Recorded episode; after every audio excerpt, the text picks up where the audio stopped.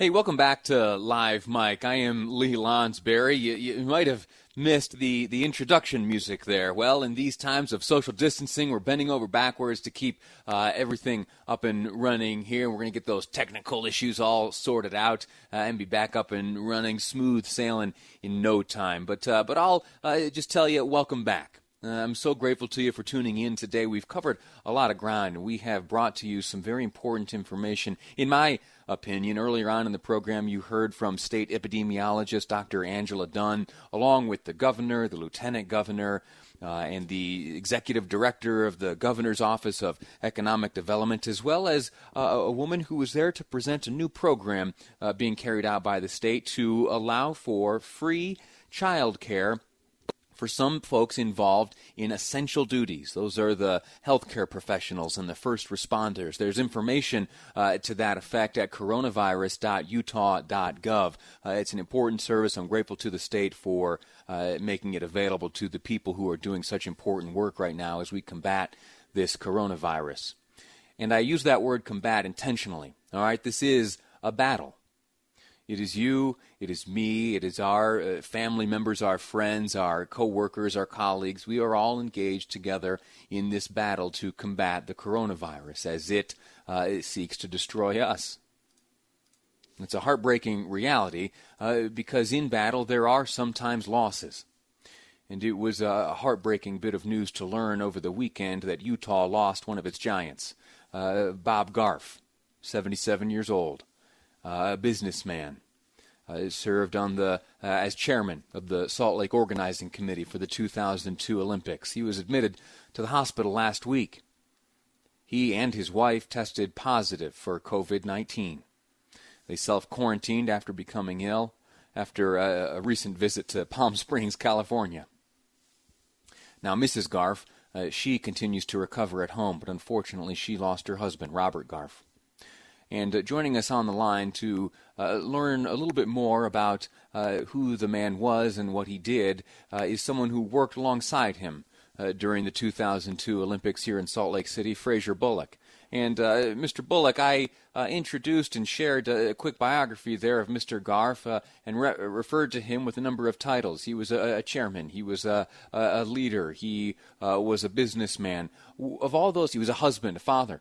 Of all those titles, uh, which one is at the top of mind for you, sir, today?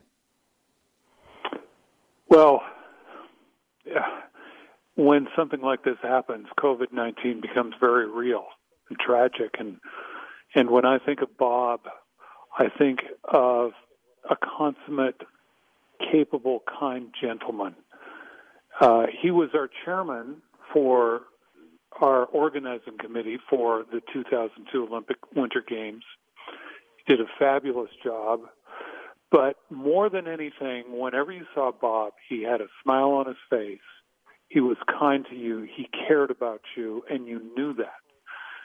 And when we were going about all the turmoil that we had at the time that Mitt and I joined the games, we always knew we had Bob behind us who would support us through whatever came and help navigate all those challenges we had. But above all, he had a smile on his face, was kind, and he cared about every person. What should folks like me, who uh, unfortunately uh, are you know didn't uh, see him face to face, day to day, uh, know exactly about his managerial style and his uh, love for his family? What should folks like me know about this man? Well, I think he was first and foremost a great family man, but he contributed in so many ways. He was Speaker of the House, so he uh, contributed politically. He was a great businessman. His his business has grown and prospered over the years, and he did that through hiring great great people and empowering them and growing them. But most of all, what we saw in the Olympics was he could help calm a very difficult environment where people were wondering what was going to happen next. Could we put on the games? Uh, the scandal, things like that. He was a calming influence through all of that to say, okay, we've got this. We can make this work. We've got the right people involved, and let's let them do their thing. let's watch them, monitor them, but most of all, let's support them in their work. And we felt that every day.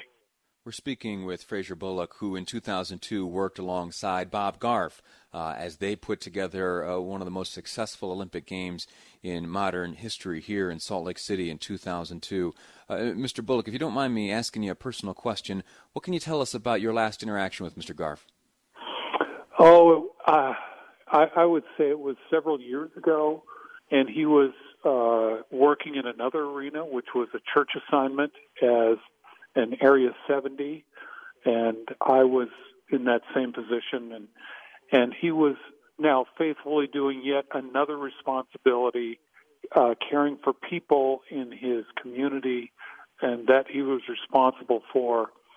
But what we saw with Bob was no matter he was he was asked to do so many things and did every one of them extraordinarily well with his consummate kindness.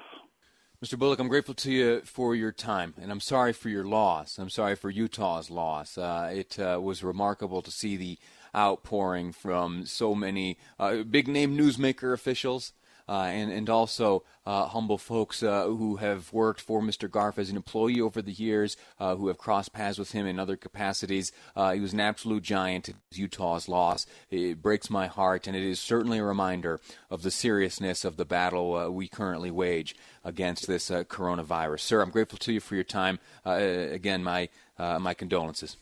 Thank you, and let's take this seriously, and let's all be safe. 100%. We're going to take a quick break here. And when we come back, we're going to uh, kind of play cleanup. We have a number of issues I want to talk to you about. Uh, if I'm honest, all of them stemming from this coronavirus. All right, there are economic impacts, uh, there are societal impacts, there are familial impacts. In fact, uh, there are impacts on our freedom. I want to talk to you a little bit about that next.